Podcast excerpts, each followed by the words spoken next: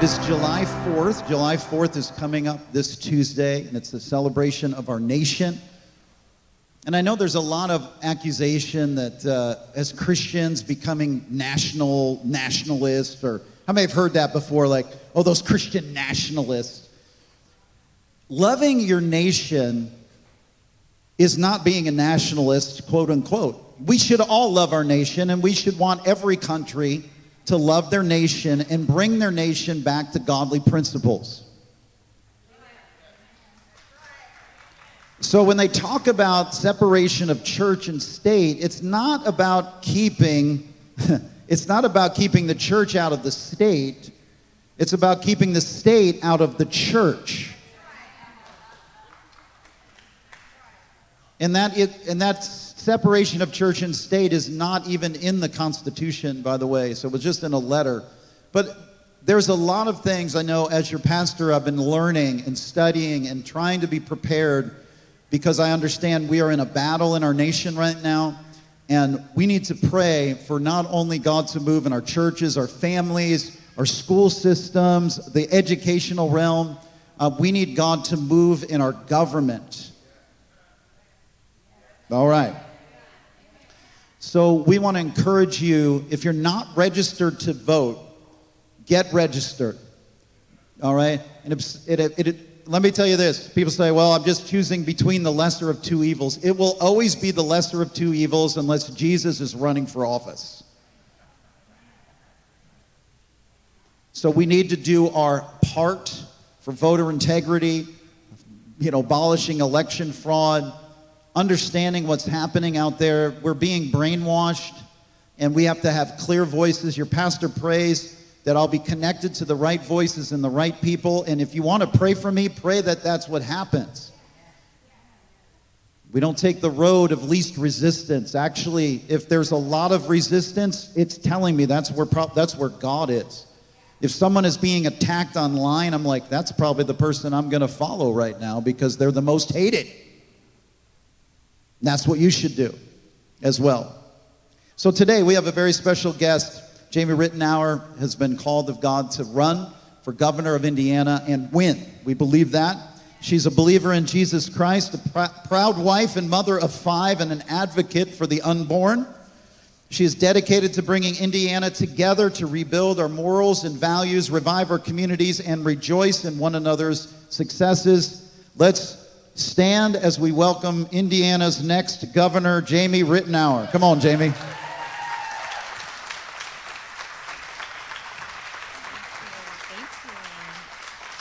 Thank you, guys. Good morning.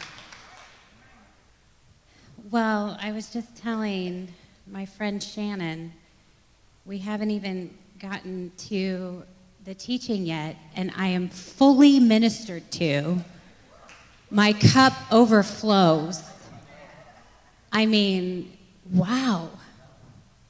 Thank you. I feel welcome. We have this great joy as believers in Jesus that wherever we go, we have unity in the Spirit. It is something the world does not understand.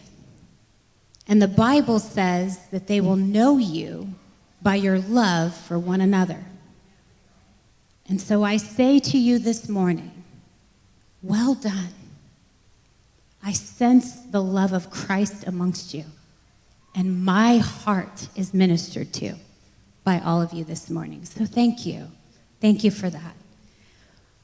I was praying about what we were going to talk about today. Um, I take it very seriously when I speak on a Sunday morning. So I'm out all the time, and I'm at a fair or I'm speaking at, with an organization or speaking at some kind of a Lincoln dinner.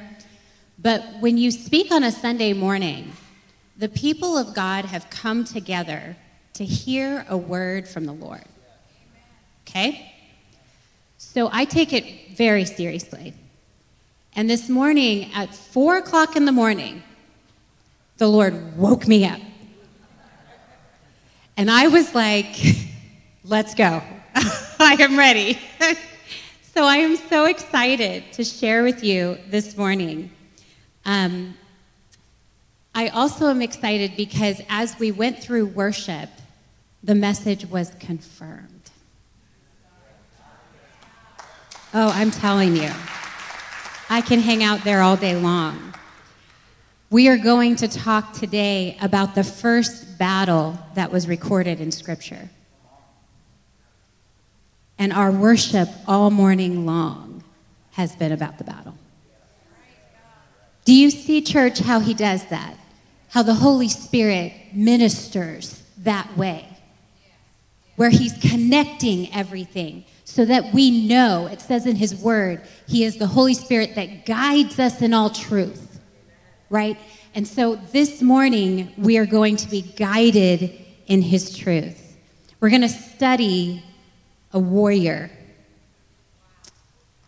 And I'm excited because I'm in a church of warriors.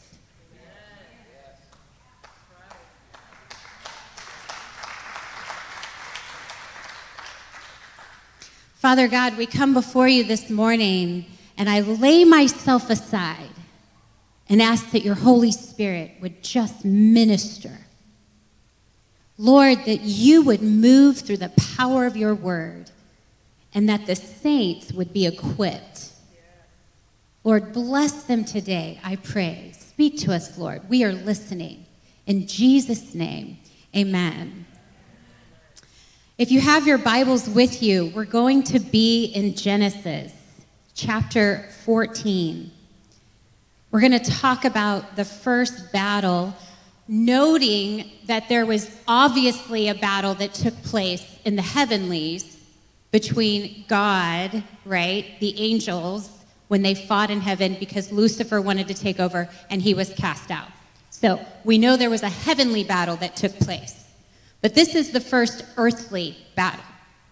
And this battle takes place in Genesis chapter 14. We're going to talk about Abraham.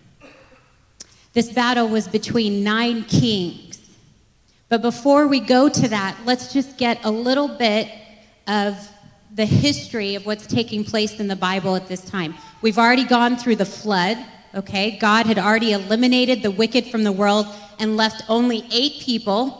After the flood, God said he would never eliminate humanity again that way, right? We know that.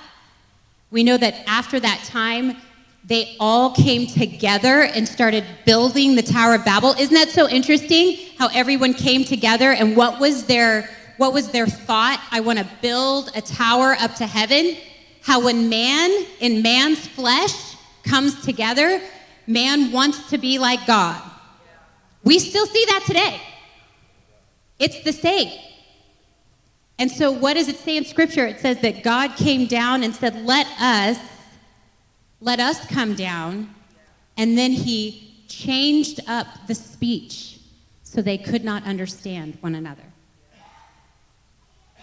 Amazing what men were able to do before we all spoke different languages. And then we know as we're moving right now, today, what do we see happening globally? Man trying to come together again in man's flesh.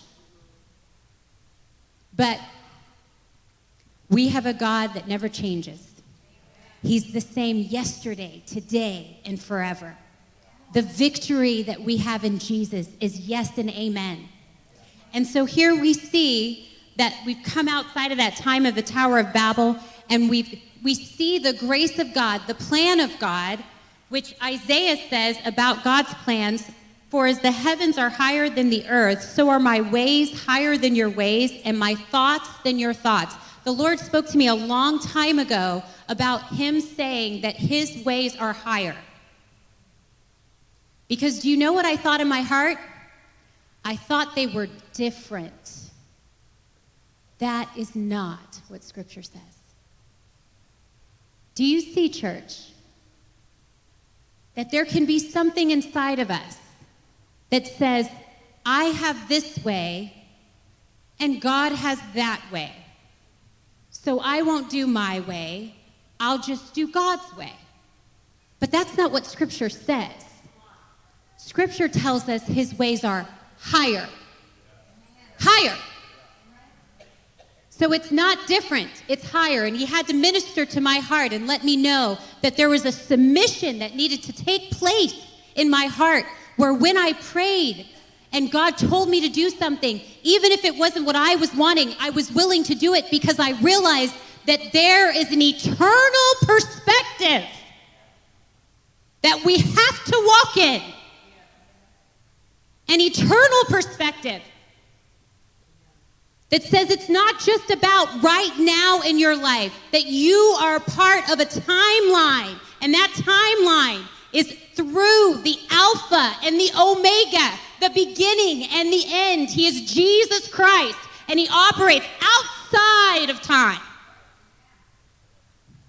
And so when we come to the Lord, we come knowing that His ways are higher. And it brings us comfort to know that. That whatever trial you're going through right now, that God sees that trial. And just like with Joseph, Joseph told his brothers what he said, what Satan was weaving for evil, God was reweaving for good. How many know that that is what our God does? He reweaves for good. So that everything that we experience in our lives, He can turn around for His glory. That is the God that we serve. And so here we have Abraham. We see God's grace. He chooses Abraham, He calls him. How many of you have heard that call from the Lord? Where all of a sudden He just says your name, He just tells you to do something. You get that prompting from the Holy Spirit turn left, go talk to that person. We live in a day and age today where the church has got to start moving. Just move. I tell people all the time, what should I do? Just move. When he tells you to go, go. Right? If we're all obedient, then the nation is going to change. Amen? Okay, yeah, that's true. Because he's the Almighty God. And so when the Holy Spirit says to me, go talk to so and so, I don't question him. I just go talk to so and so. What's the worst that can happen? The Bible says that he uses the foolish things to shame the wise. So I stand here and say, I'll be a fool for Christ. He owns my life. He's healed me, delivered me, restored my life, redeemed me. My life is His. And so here he calls Abraham. And then Abraham, he migrates from Ur, which they actually think was possibly the site of the Garden of Eden, to an area that's near Jerusalem, which is the future site of Jesus' crucifixion. So Abraham went from the site where sin entered the world to the site of where sin was conquered. His ways are higher. Right? If you don't read the Word of God, I got to tell you right now, you are missing out. You are missing out. It's so good. It's the bread of life. You can, you can take it and it restores your soul. David says, guides me in the path of righteousness for his name's sake. So here Abraham is, and he's, he's moved, he's been called, he says yes. He leaves with Sarai, his wife, his Lot nephew, and he gives Lot the choice of what land he's going to choose. And we know that Lot lifted his eyes, saw all the plain of the Jordan, that it was well watered everywhere, and Lot chooses Sodom and Gomorrah. Now, if you're Abraham, maybe you're looking at that side going, Wow. You got the good side. But Abraham was a man of faith. So he gave Lot that part of the land, and he went and he settled where God told him to settle. And the Bible says that he immediately he built an altar and he worshiped. Today I'm going to talk to you about a warrior who is a worshiper. And I'm going to say to you that if you want to be in the battle of 2023 in the United States of America, then you better be ready to worship the Lord. That's it. We put on the garment of praise for the spirit of heaviness. We lift our voices to the Lord. We cry out to Him, for we know that our God is faithful. I would have lost heart had I not believed I would see the goodness of the Lord in the land of the living. So if you're going to be a warrior, you need to know how to worship. And that worship has to be what guides your life. It's the safest place to be when you think about it. Where do you end up when you're in control? Where do you end up when God is in control? Do you see how different that is? We all can testify to that. And so, if the church in the United States of America says, you know what we're going to do? We are going to be like Bob is. Bob, when he goes out, he has a mindset. I mean, his mindset right now for the mission trip that he's going to do, he's completely engaged in what he knows God is going to do. Do you see that? He's standing here and he's telling you, this is what we are believing God to do. And I say to you, Christian, that many people, whenever they go out on missions trips, they turn on that mindset. I'm going on a mission trip. Now, Bob doesn't do that. He lives it, which is why his life has fruit.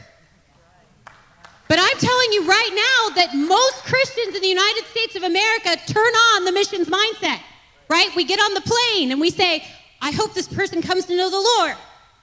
And then when we're going to California on vacation, we're like, please let the row be empty so I can sleep. It's a mentality, right? So I always say to people, yes, you know, people ask me, what are you going to do about the church? The church is asleep. I'm like, look, the Holy Spirit, He will wake the church up. That's not my job. That's Him. It's His church. But this I can tell you when the bride runs, when the bride runs, it's the most encouraging thing that we have in the United States of America when a person says to us that the church is dead. I say to them, then you just wait till she comes alive. That will happen. Because now is the time. And so we see that Abraham is here in his life. And he's worshiped the Lord, and Lot is settled. And, and now there is a battle between nine kings. This is the first one recorded in Scripture. The northern forces were attacking south through the valley. It's called um, King's Highway. They initially pushed the southern armies of the Jordan into the tar pit. So they basically were attacking them and they went into this, this tar pit area, and many of them died there. The north plundered the cities and captured its citizens, including Lot and his family. Abraham's told by a servant who escapes what's taken place. They've taken your nephew. And so we pick it up in Genesis chapter 14, verse 13. It says, Then one who had escaped came and told Abram the Hebrew, for he dwelt by the terebinth trees of Mamre, the Amorite brother of Eshcol and brother of Ammon and they were allies with Abram. Now, when Abram heard that his brother was taken captive, does the scripture say that he walked away? Does the scripture say that he pointed a finger? Does the scripture say that he said, Lot, you chose the wrong spot? No, that's not what it says. The Bible says now when Abram heard that his brother was taken captive, he armed his 318 trained servants. Okay, just a little bit of perspective. We have nine kings involved. Nine. Four against five. Abraham hears that they took Lot. He doesn't say, have you checked the numbers lately? Can you go out and look at how many there are? No. 318. I so believe Scripture gives us the exact number for a reason. 318. And the people he's going against, four kings, known to be going and taking over the land. And so here we see he divided his forces against them by night, and he and his servants attacked them and pursued them. Verse 16 So he brought back all the goods and also brought back his brother Lot and his goods, as well as the women and the people. I love how scripture just says it super simple. There's a big fight, four kings, they were taking over a lot of land, other kings were running away from them. They took Lot. Oh, stop. Abraham's involved. Abraham gets 318 people. He goes over and he wins the battle. And then he goes home with Lot. How many times does the world tell you the battle is too large? How many times have you heard, no, you're never going to see abortion go away in the state of Indiana? I had a Christian tell me that, by the way. I said, You're talking politics. I'm talking revival. They're two different conversations.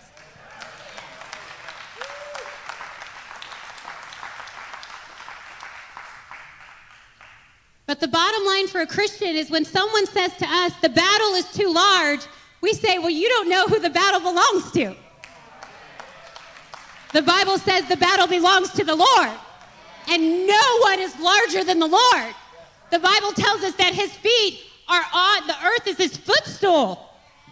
I mean, you just look in the middle of the night at the sky and the stars, and you're saying to yourself, He made that with a word. And so, as believers, do we look at a battle and say, wow, that's too big? No. We look at the battle and say, it's time to win. That's what we say. And so here we have Abraham, and he's come back after winning that battle. And who greets him?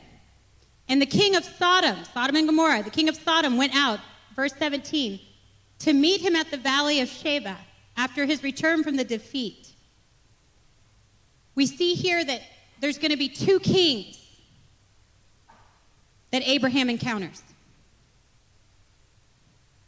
the king of Sodom and the king of Salem. It says in verse 18 Then Melchizedek, king of Salem, brought out bread and wine.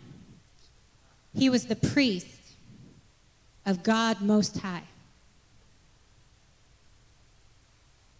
Don't miss it, Christian. It's the first battle we have recorded in Scripture on earth.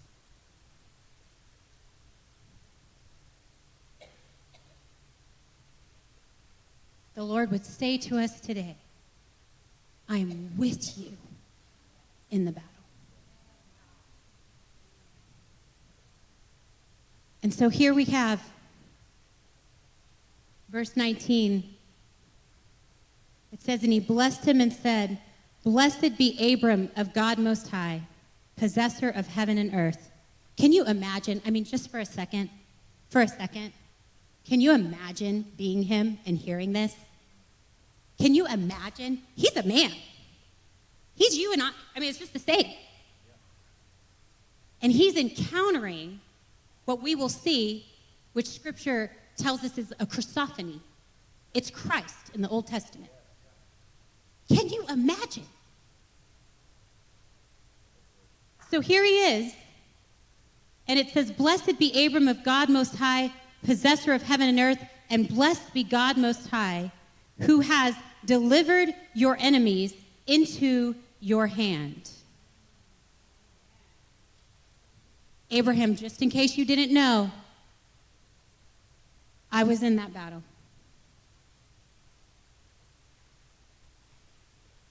He shows up and he tells them, God won that battle for you. Earlier in worship, in the very beginning, the Holy Spirit's been ministering all morning long. Don't miss the message. From the very beginning, when the brother stood right here and talked about worship and how you bring your heart to worship, he said, Bring out your testimony. What God has done in your life. If you don't have one, you need to be saved. Okay? Our testimonies are all different. My husband's testimony is radically different than mine. But this I will tell you we know when we were lost and then we got saved. Okay? That is called a testimony. So when you're having trouble in worship, here's where you start. I was lost and then I got saved. Now I'm worshiping. Do you see how that works? And so he called our attention to that this morning. And then he began to minister to us about the battles. And so here we have Abraham. He's encountered Melchizedek. Melchizedek has reminded him that God won the battle. Hebrews chapter 7, 1 through 3, really gives us the perspective of who Melchizedek is. I'm going to turn to it really quick because it's important to hear.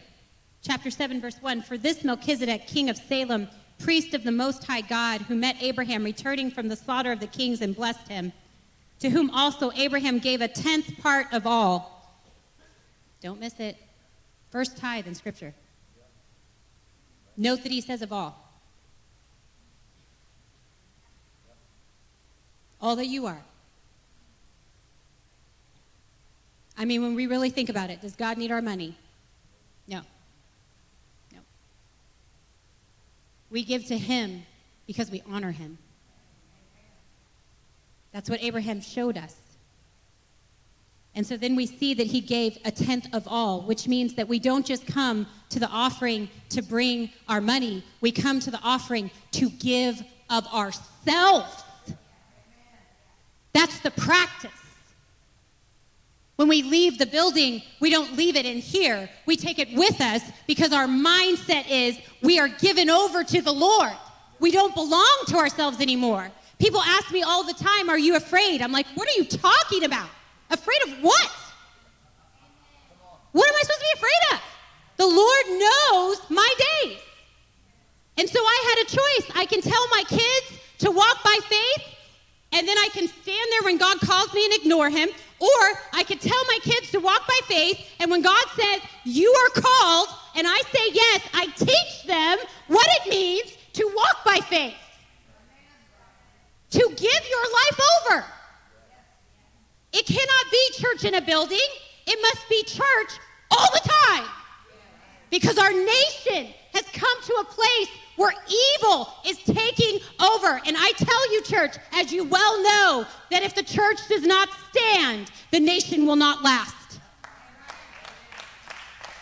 That is why we have been called. That is why we have been stirred. That's why the Spirit of the living God stirs you now, because the Holy Spirit is on the move.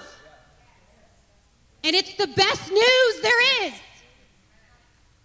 I had someone come and talk to me. I love ministering to people.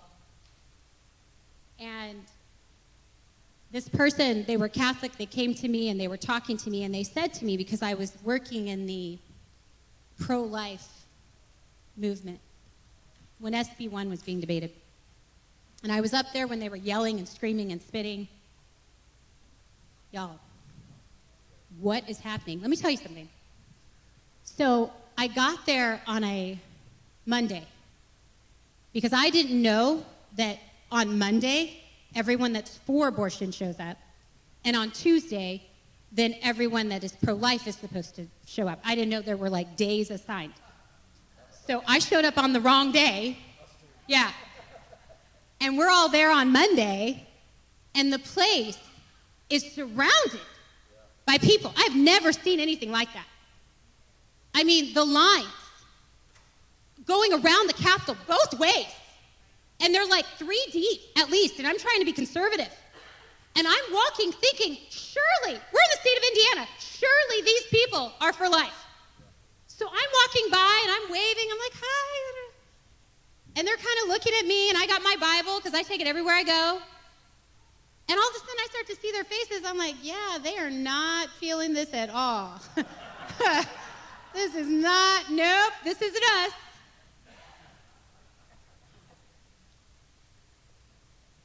I tried to stay in the line and stay quiet.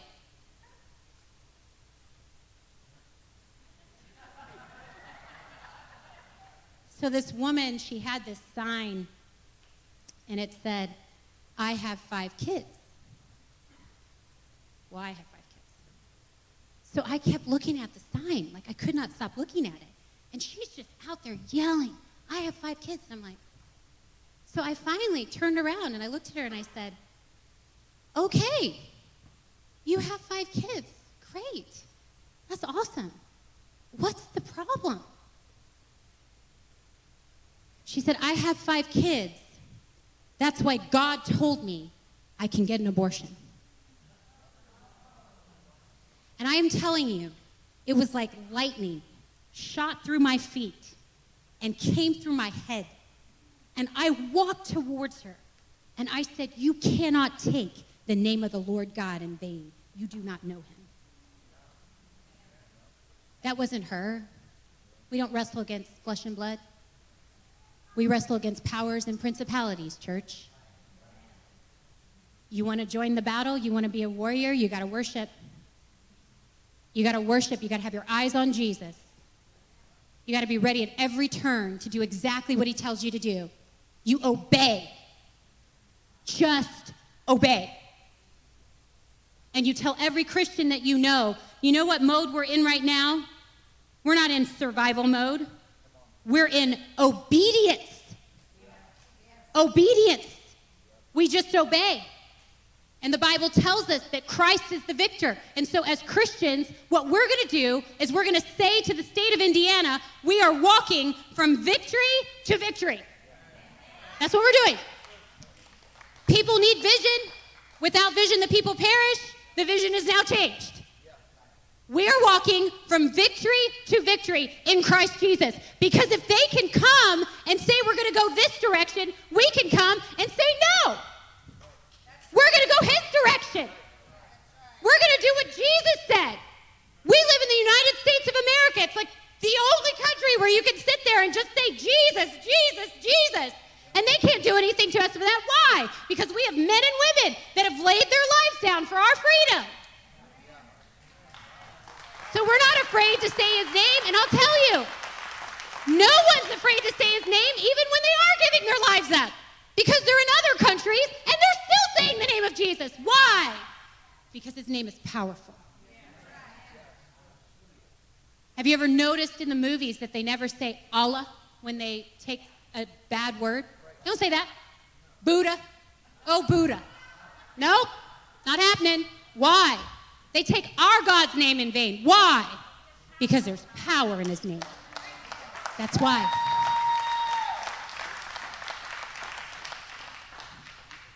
So here we have the description. The scriptures tell us who Melchizedek is king of Salem, priest of the Most High God, who met Abraham returning from the slaughter of the kings and blessed him, to whom also Abraham gave a tenth part of all. First, being translated king of righteousness, and then also king of Salem, meaning the king of peace. So Abraham's going to meet two kings right now the king of Sodom, which is the city of perversity, and he's going to meet the king of peace.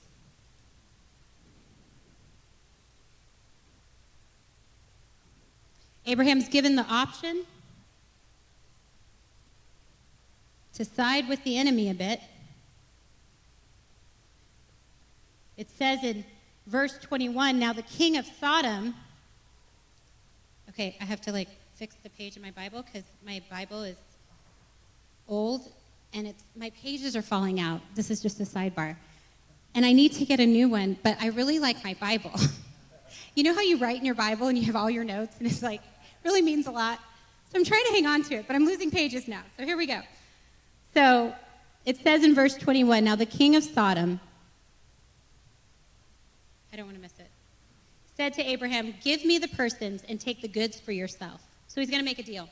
But Abraham said to the king of Sodom, I have raised my hand to the Lord God Most High, the possessor of heaven and earth, that I will take nothing from a thread to a sandal strap, and that I will not take anything that is yours, lest you say, I have made Abram rich, except only with the young men of Eden and the portion of the men who went with me. Let them take their portion, he says. He comes up to him to do something that would be very normal. Here's your spoil. Let's work a deal. Abraham's like, no deal. No deal. Because I don't want anything to ever be able to be given credit to you. I want all the glory to go to the Lord.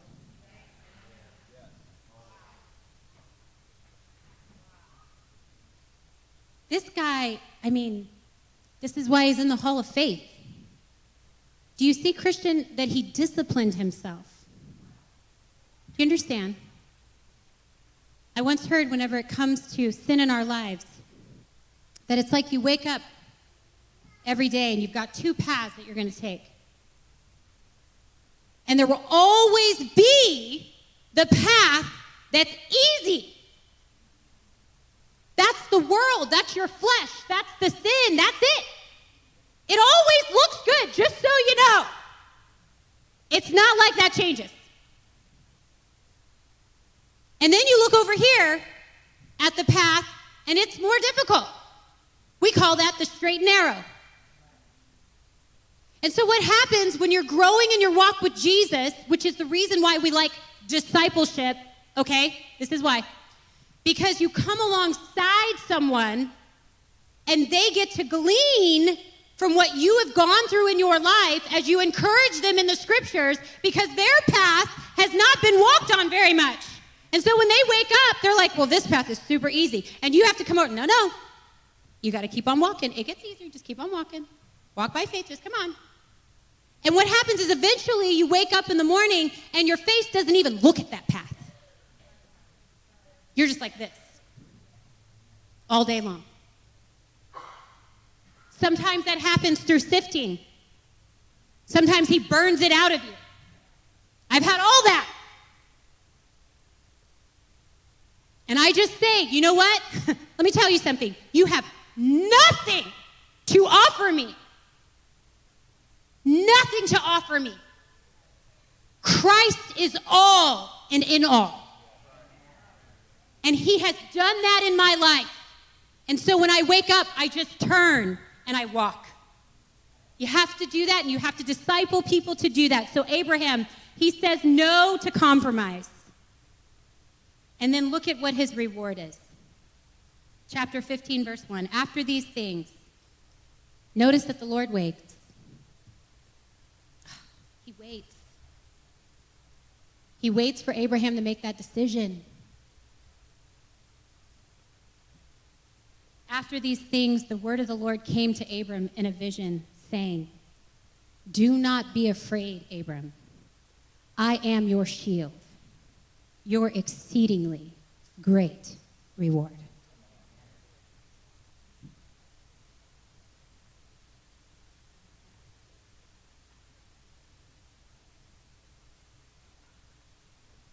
You could hang out there all day long.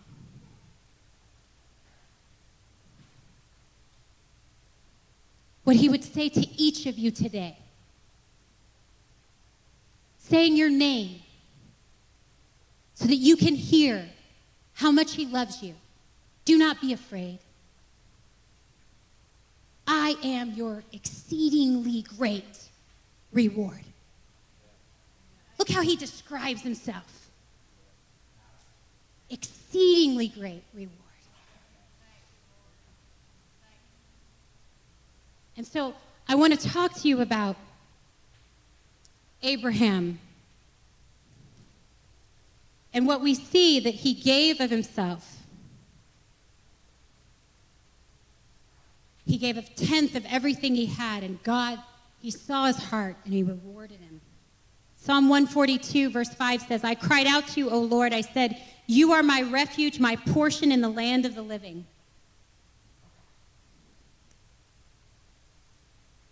You see, David knew what Abraham knew, and that is that we are desperate for the Lord. Desperate. If you ever get to the point where you don't think that you're desperate for the Lord, go back. Remember? I was lost. And then he saved me. Desperate. Lord, I'm desperate for you. Psalm 84, David talks about that heart of being desperate. He says, How lovely is your tabernacle, O Lord of hosts. My soul longs, yes, even faints for the courts of the Lord. My heart and my flesh cry out for the living God. Even the sparrow has found a home, and the swallow a nest for herself, where she may lay her young. Even your altars, O Lord of hosts, my King and my God. Blessed are those who dwell in your house. They will still be praising you, Selah. Blessed is the man whose strength is in you, whose heart is set on pilgrimage. As they pass through the valley of Baca, they make it a spring. The rain also covers it with pools. They go from strength to strength. You say, Well, I have weaknesses. Good. We all do. The Word of God says, in our weaknesses, His strength is made perfect. So we go from strength to strength. Very quickly, in the New Testament, we see others that are desperate. You remember Jairus, whose daughter was healed. Mark chapter 5, verse 35, while he was still speaking, some came from the ruler of the synagogue's house who said, Your daughter is dead. Why trouble the teacher any further? As soon as Jesus heard the word that was spoken, what did he say? Did he say, Go away? No. She's not alive anymore. I don't have time for that right now. I've got another thing that I'm paying attention to. I've got ministry on my mind. Nope. Mind you, she's not alive. And here's the Lord Do not be afraid, only believe. Jairus. It says that Jesus didn't permit anyone to follow him. Verse 39 when he came in, he said to them, Why make this commotion and weep? The child is not dead, but asleep. Jairus knew where to go. His daughter was, was fading quickly. He knew exactly where to go. He was desperate. He went to Jesus. You've got a problem in your life, you've got something going on, we know to, where to go. We go to Jesus. But can I tell you that things have changed now because the nation is under attack by the enemy, not flesh and blood, powers and principalities. And so, what that means is that you have to come outside of your walls and your life whenever you're going to Jesus, and you have to walk towards other territory and other people's lives, and you have to take them to Jesus. Because the enemy is out to kill, steal, and destroy, and guess who's winning? Because the church doesn't stand. The Bible tells us that He's given us power, love, and a sound mind. We'll get to heaven, and He's going to tell us you've been operating on a double A battery. Your power's nuclear. There's nothing that can hold you back. You have the Spirit of the living God inside of you. I am telling you right now, we all know we don't operate in that power and mindset. You know how you know? This is a great way to find out. Mission trip. I'm telling you. I'm telling you. When the church goes on a mission trip, the church says, We're ready to see a miracle. It's just true. You come back to the United States of America, the church says, I'm tired. It can't be like that anymore. The enemy figured it out. The enemy said, let's just keep them focused on everything offshore, and we're going to tear them down in the United States of America. And I tell you, I saw a vision of the United States of America, the flag, and it was like claws were just stripping it down. But then the Holy Spirit whispered into my heart, but the enemy has hit the foundation, and the cornerstone is Christ. Christ is the cornerstone of the United States of America. He is the cornerstone. And so the Holy Spirit says to his church, rise up. And so we need those that will admit that they are desperate. We see another one with blind Bartimaeus. Now they came to Jericho. As he was at Jericho with his disciples, a great multitude was there with him. And it says that blind Bartimaeus called out, Son of David, have mercy on me. So Jesus stood still and commanded him to be called. Don't you love our Savior? Crowded place. And all of a sudden he hears, Son of David, have mercy. Doesn't keep walking. He just stands still. Says, Bring him over. And so here he comes. And when he heard that it was Jesus of Nazareth, he began to cry out, saying, Jesus, son of David, have mercy on me. The many warned him to be quiet, but he cried out all the more. There's your desperate right there. Son of David, have mercy on me. So Jesus stood still, commanded him to be called. Then they called the blind man, saying to him, Be of good cheer, rise, he is calling you. And the Bible says, throwing aside his garment, the blind in that time period, they would have had these long garments on and deep, deep pockets. They would have kept their livelihood in those pockets. Do you know what he did? He worshiped. He took it off and he said, I'm going to give you all that I am. The master that heals has called me. I'm going to give you all that I am. And he laid it aside and he went to Jesus. People are telling him to be quiet. He just keeps getting louder. Is that you in your life? Do you keep getting louder? Who do they hear outside? Do they hear us or do they hear the enemy? You have to tell them that he loves them. You have to say it louder. And so here he is, and he goes and he meets with Jesus. And it says, Jesus answered and said to him, What do you want me to do for you? And the blind man said, Rabboni, teacher, Lord. Rabboni, that I may receive my sight. And Jesus said, Go your way, your faith has made you well.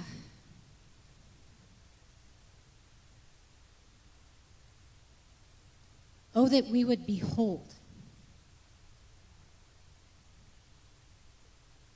the Lamb of God who takes away the sins of the world. Oh, that we would know the power. That he laid aside everything.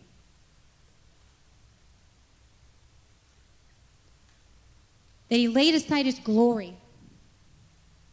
And he came down to earth and became a man for us. So I've told you about the desperate cry. And I've told you about how God answers the desperate cry. But can I now tell you about a desperate cry where he said nothing? Hear this. That Jesus, when he was on the cross, Mark 15, 34, and at the ninth hour, Jesus cried out with a loud voice, Eloi, Eloi, lama sabachthani, which is translated, my God, my God, why have you forsaken me? Does that not sound desperate? And God was silent. Because for that moment, your sin and my sin was on him. How deep the Father's love for us, how vast beyond all measure, that he should give his only Son to make a wretch his treasure. How great the pain of searing loss, the Father turns his face away, as wounds which mar the chosen one bring many sons to glory. Behold the man upon a cross, my sin upon his shoulders. Ashamed, I hear my mocking voice call out among the scoffers. It was my sin that held him there until it was accomplished. His dying breath has brought me life. I know that it is finished. I will not boast in anything, no gifts, no power, no wisdom, but I will boast in Jesus Christ, his death and resurrection. Why should I gain from his reward? I cannot give an answer. But this I know with all my heart his wounds have paid my ransom. How deep the Father's love for us. And so this morning I pray that you, the warriors, will go to battle in worship. That everywhere in your life, the Lord God would lead you and you would say yes and obey. And as you obey, that you would look with hope and expectation for what God is going to do through you. And that you would rejoice and you would praise Him constantly. For our God is mighty, our Lord is worthy, and people need Jesus. Father God, thank you for this morning.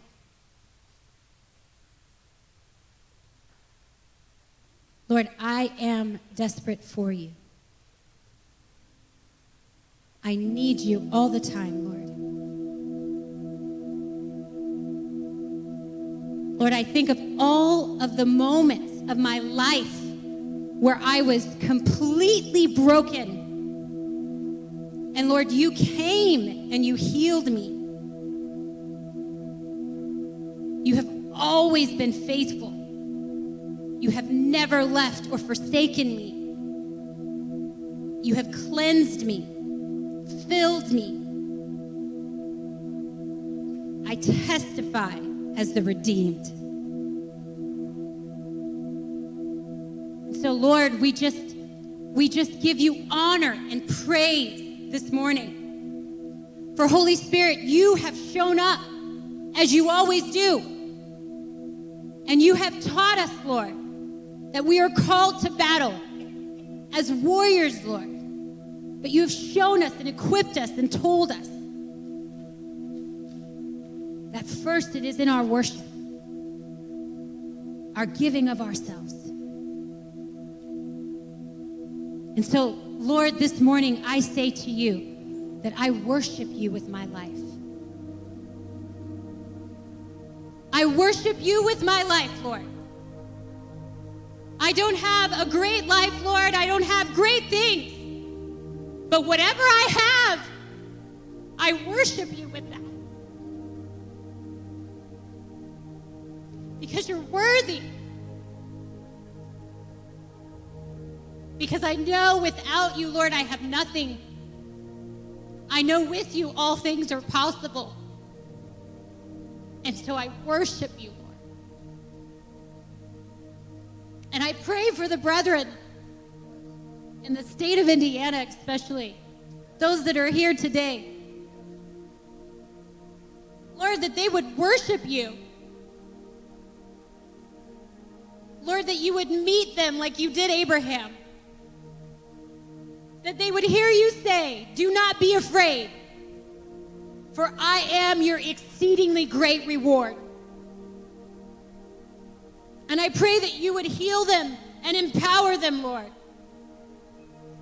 That God, when they wake up in the morning, that they sense the Holy Spirit's power and they walk from victory to victory, from strength to strength. And so we believe you, Lord. And we say to you that our God is mighty that our God is powerful, Wonderful counselor, Prince of Peace, mighty God. Worthy is the Lamb who was slain to take the sins of the world. We worship you and we know, Lord, that you will come back. That on your thigh is written the words, faithful and true. You are the Alpha and the Omega, the beginning and the end. There's no one higher than you. Your ways are higher, Lord. You give us peace that passes understanding. Your goodness, Lord, fills our lives. You never change. You're the same yesterday, today, and forever. And we stand in the love of Christ. And so, Lord, we bless you. We worship you. And we thank you for all that you've done for us. In Jesus' name, amen. Let's stand together. Jamie is a table outside, and we just invite you guys to get involved, understand what you can do. Um, and she will be out at the table out there. We also have the tickets for the movie, but I want to encourage you. Uh, it's, it's what they say evil will prosper if good men do nothing. But it, we're in this season right now. Well, evil will prosper if good people don't do more. Got to do more. The Lord is a rewarder of those who diligently seek Him. And if I could encourage you right now with one thing, is that in times of battle, that's when the soldiers get upranked. How many want to get a higher rank in the spirit? This is the season where we go from privates to corporals, from corporals to whatever, generals. I mean, this is the season. He is not just a punisher of the wicked, he's a rewarder of those who diligently seek him. Can I tell you that God pays well? True justice is punishment of the wicked and compensation for the righteous. When we stand up and we put our all in, he says, You put it all in, watch what I do. That's who our God is. Don't you think God pays well?